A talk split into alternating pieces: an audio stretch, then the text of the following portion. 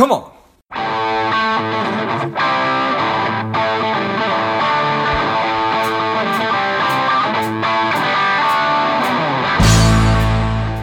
Welcome to Money Savage, a savage approach to personal finance. This is George Grumbacher, and the time is right.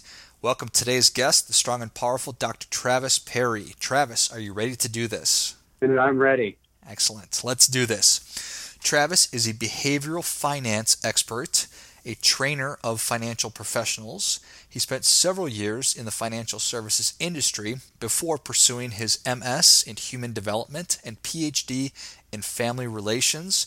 Very excited to have you on. Travis, tell us a little bit about your personal life, some more about your work, and why you do what you do. Well, thanks, George, for having me on here today. I have a uh, interesting, you know, upbringing where money was always an issue in our family. It was something that, uh, as as one of six children, uh, we were always trying to carve our path. We are always trying to, you know, um, make sure that uh, there was something in it for us. And not to be too selfish, but I mean, that's just kind of how it is being in a pack. Sure. Um, money was also something that our, I found my parents, they loved us, they loved each other, but they also were kind of uh, arguing about money once in a while. And that was the only thing I really ever felt that they kind of uh, disagreed about and that I'd ever hear them arguing or there was issues about it was something that had to do with money.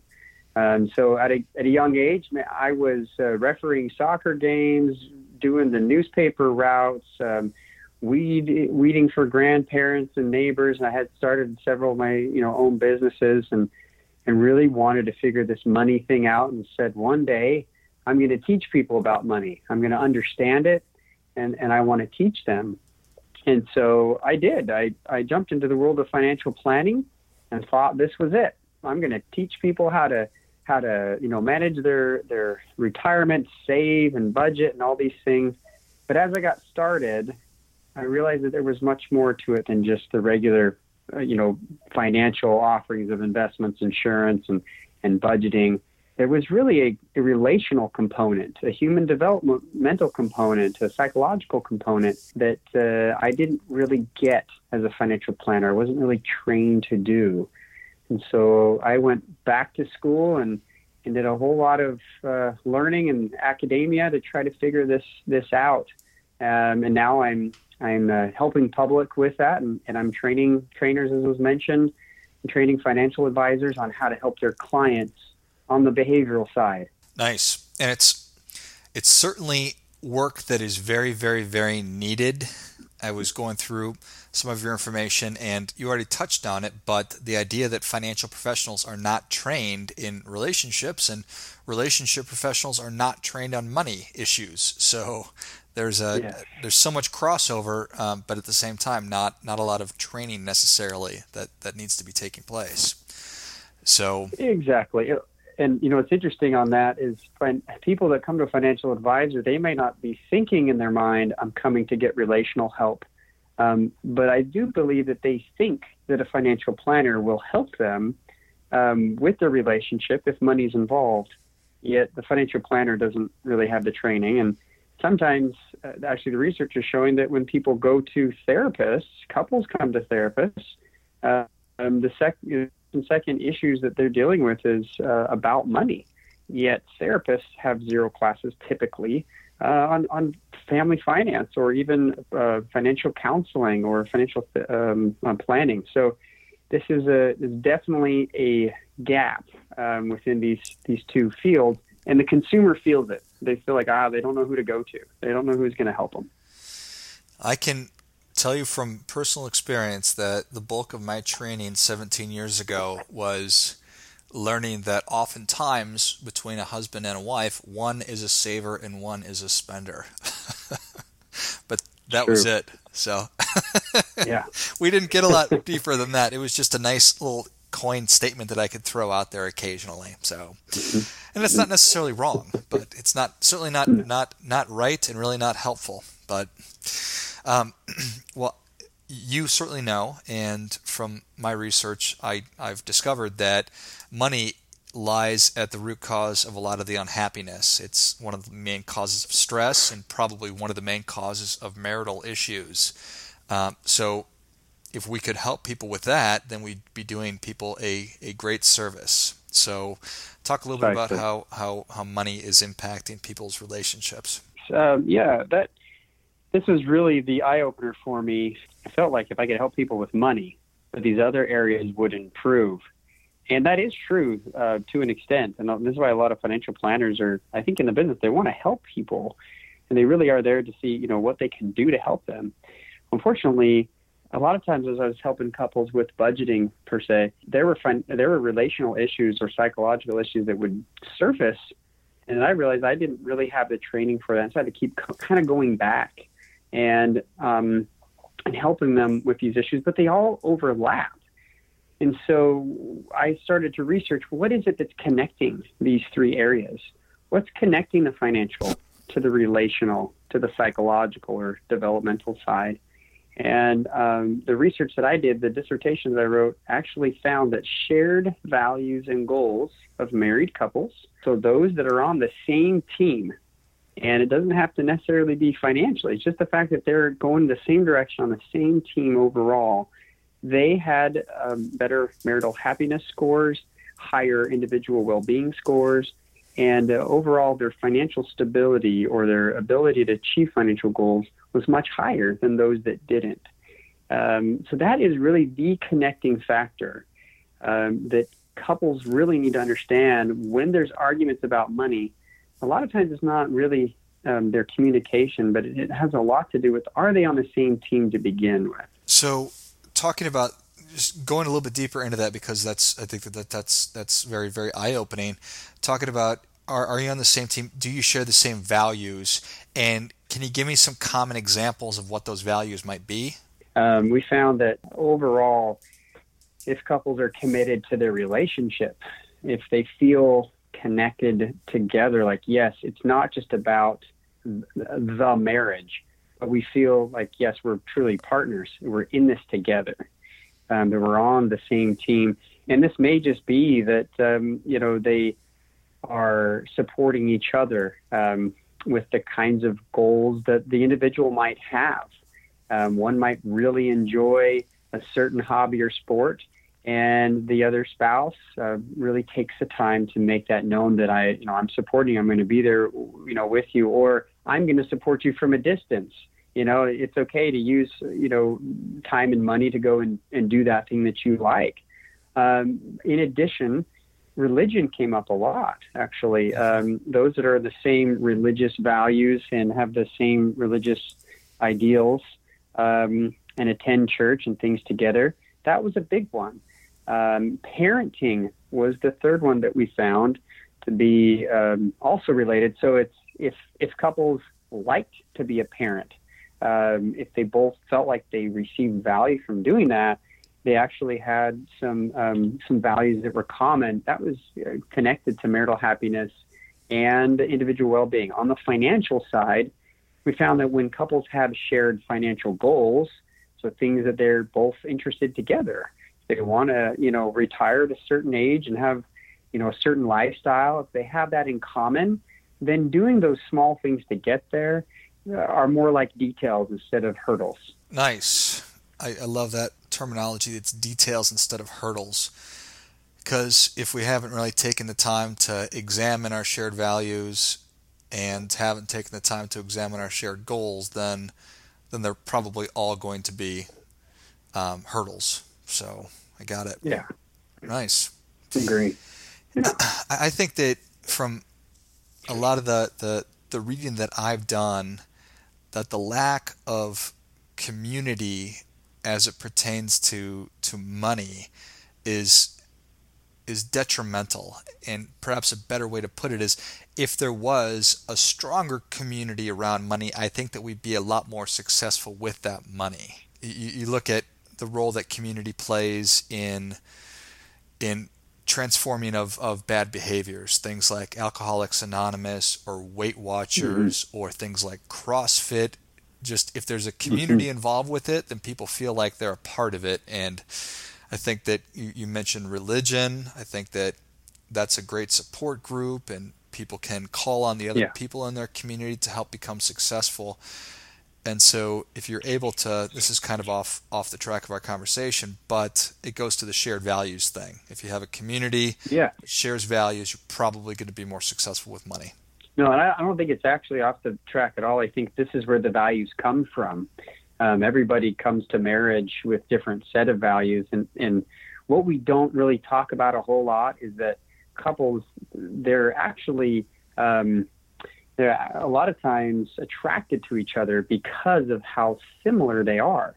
And we tend to focus in society on some of the differences that we have, but those those things that are attract, attractive to us actually are kind of a selfish thing to begin with. That oh, you're like me, so the more that you're like me, the more I like you.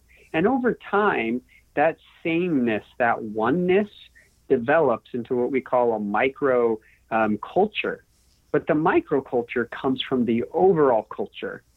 And the culture that we live in today is actually, in financial terms, suggesting that we're spending less time on our relationship, but we're actually expecting more from it. Mm. Um, and it's it's an interesting dichotomy because uh, the less time we spend working on something, typically, you know, the investment, the outcome per se um, is not going to be what we want it to be.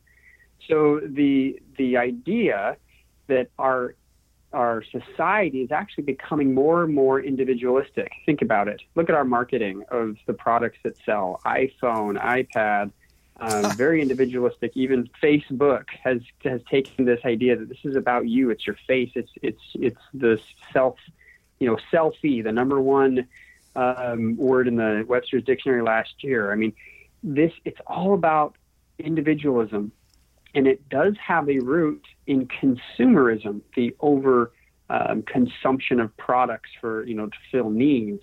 That's what's actually driving couples apart, and they don't even know it. It's the societal impact that drives these couples kind of to part. So, what I'm trying to do is get get society and get the word out there that no, we actually need to be more together. We need to be more teamed up and on the same page.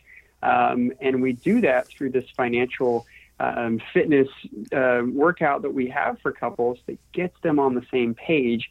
And it really does then have a ripple effect outward to society. And I think uh, you know we're making we're making an impact. Nice, and that certainly uh, everything you just said definitely resonates the idea that I could spend less time on something and get greater return out of it that's that's a pleasant idea, but it's it's also a very pleasant fiction. Um, just like any aspect of a relationship, if you're not working on it, it's not going to get better. I liken it to having a, a scheduled date night, if that's once a week or once a month or whatever it might be. That's such an important thing, just because you are then working on your relationship. Um, and these things, just because they don't take care of themselves, and I don't think that people yeah. understand how to talk about money because they've probably never been taught how to talk about money.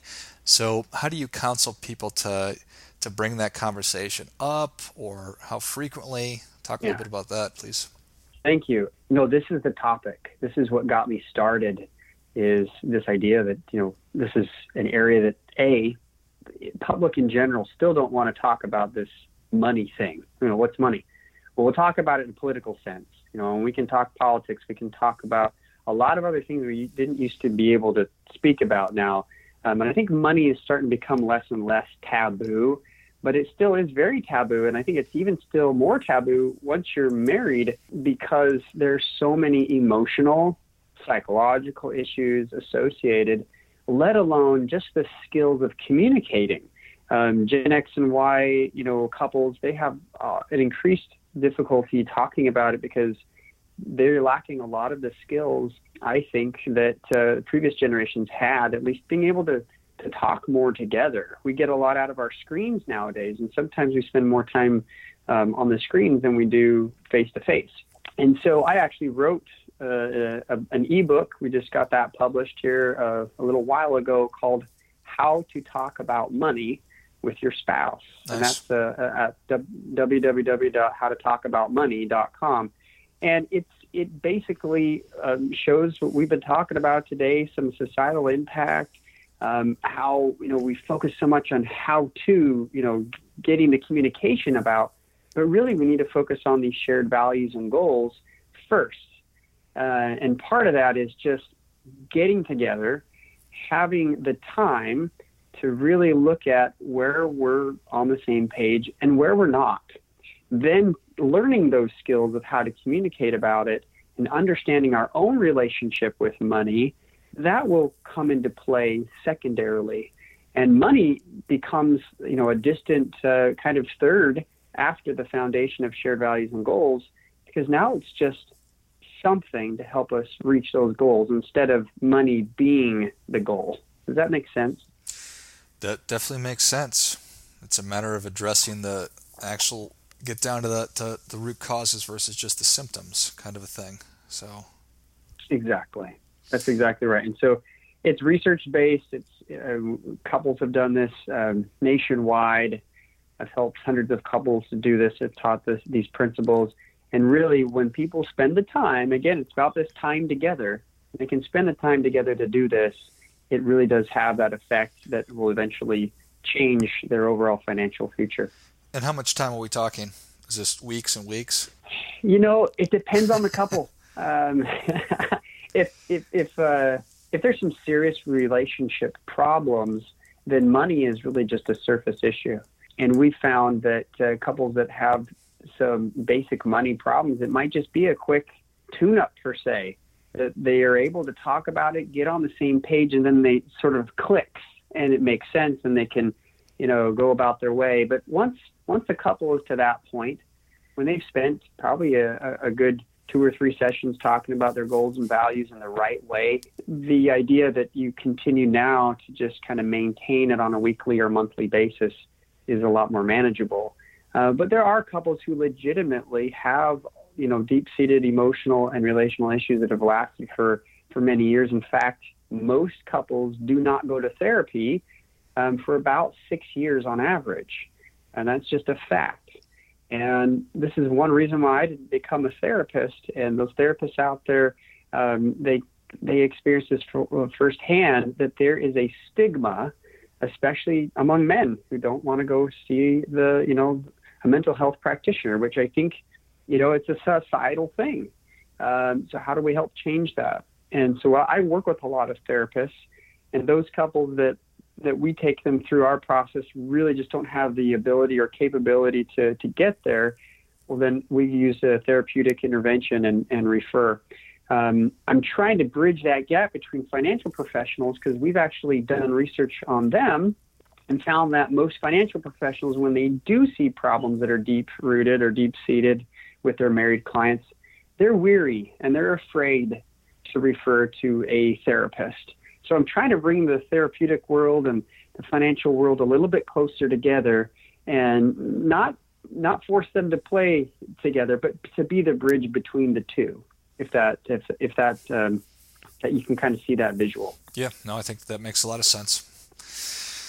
Awesome stuff. Uh, well, Travis, Savage Thanks. Nation is ready for your difference making tip.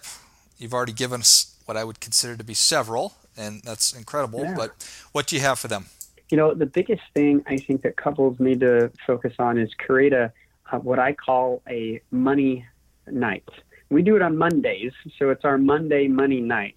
Some people call these money dates, but I, I think it's a little bit more than that. And that is, if you can set aside at least 30 to uh, 60 minutes a week where all you do is spend a few moments talking about your past, your present, your future, money goals and values, if you could invest at least that much time into your shared financial um, picture, that things will change. It will naturally change. You will, you know, you'll naturally stumble upon the things you need to do. Um, but we're also here at the Family Financial Institute. We're here to help you. Um, you know, as a couple, if you're coming up with issues, we're here to help get you on that right um, path so that you're on the, sh- the same page financially. Um, but man, if you could, if couples could do that, if they can just get that time, spend it together, and start working together on the same team, I think that is the biggest difference maker right there. Oh, that is great stuff, and that definitely gets a come on. Come on. So, thank thank you for that, Travis. And Travis, thanks, thank thanks, you for coming on. Um, you yeah. mentioned the website. Um, how, but tell us again how people can engage with you. Yeah, if they go to www.howtotalkaboutmoney.com, that's howtotalkaboutmoney.com. Um, there's an ebook they can download. They can look at the research. They can do, you know, their own homework on this. This isn't something we're just coming up with eight steps that might work for you. This is research-based material that's that's working and it's it's in practice. It's clinically tested. So um, that's part of the reason why I'm doing what I'm doing and got the credentials I did. So that I can use this material and statistically show that, that it's helping lives. And it truly is, George. I mean, this this uh, program that we we do from here, um, couples can go online and learn together if that's the stage that they're at, or they can engage our trainers um, who will walk them through, and we'll reach out to them, and there'll be you know a, a, a, a survey test bank that they will kind of go through and we will see at what stage they're really at and tailor, tailor fit that um, coaching curriculum to fit them. And so there's there's all sorts of options. Financial advisors out there, if you're looking for some help in your own practice and you want to be a little bit more trained to help these kinds of couples um, or want to be able to refer them to us, um, please reach out to us at uh, the family, fin- uh, familyfinancialinstitute.com and and uh, we're we're happy to give some um, tips and follow us there at that website, and we're happy to reach out and, and help however we can. Excellent. Well, Savage Nation, if you enjoyed this as much as I did, show Travis your appreciation and share today's show with a friend who also appreciates good ideas. Thank you again, Travis. Hey, thanks, George, for having us on. And until next time, keep fighting the good fight because we're all in this together. What's up, Savage Nation? Please support the show by subscribing, leave us a review, and definitely feel free to share us with somebody you think would like it. Come on.